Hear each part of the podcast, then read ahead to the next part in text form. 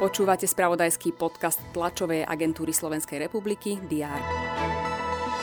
Pri dopravnej nehode v Bratislave zahynul vedec a bývalý štátny tajomník ministerstva investícií profesor Dušan Velič. Úrad vlády sa plánuje budúci týždeň stretnúť so zástupcami rezortov v súvislosti s možným zrušením mimoriadnej situácie pre pandémiu COVID-19.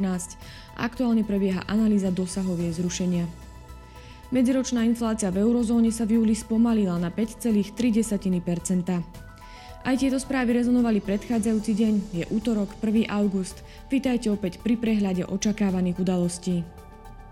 Splnomocnenec vlády pre rómske komunity Jan Hero si pripomenie pamätný deň rómskeho holokaustu. Vo viacerých obciach sa pri tejto príležitosti konajú pietné spomienky. Premiér Ludovít Odor navštívi regióny. Pozrie sa aj do štátnej spoločnosti, ktorá vyrába zbraňové systémy. Súčasťou návštevy bude aj symbolické odovzdanie húfnic pre Ukrajinu.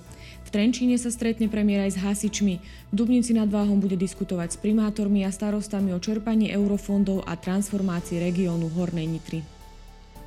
Naplánované sú aj viaceré tlačové konferencie politických strán. Strana za ľudí chce v súvislosti s cenami energií adresovať výzvu premiérovi Odorovi. Demokrati budú hovoriť o úrade špeciálnej prokuratúry a špecializovanom trestnom súde.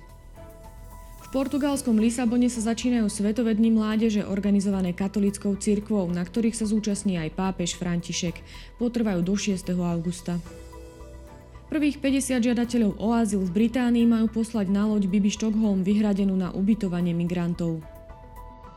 Sledovať budeme aj majstrovstva sveta v ženskom futbale, pozrieme sa aj na svetový pohár v šachu, prinesieme tiež výsledky odvetných zápasov druhého predkola Európskej konferenčnej ligy a ligy majstrov.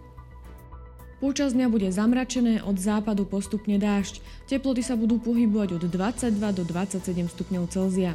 To bolo na dnes všetko. Aktuálne informácie prinesieme počas dňa v spravodajstve TASR a na portáli teraz.sk. Prajem pekný deň.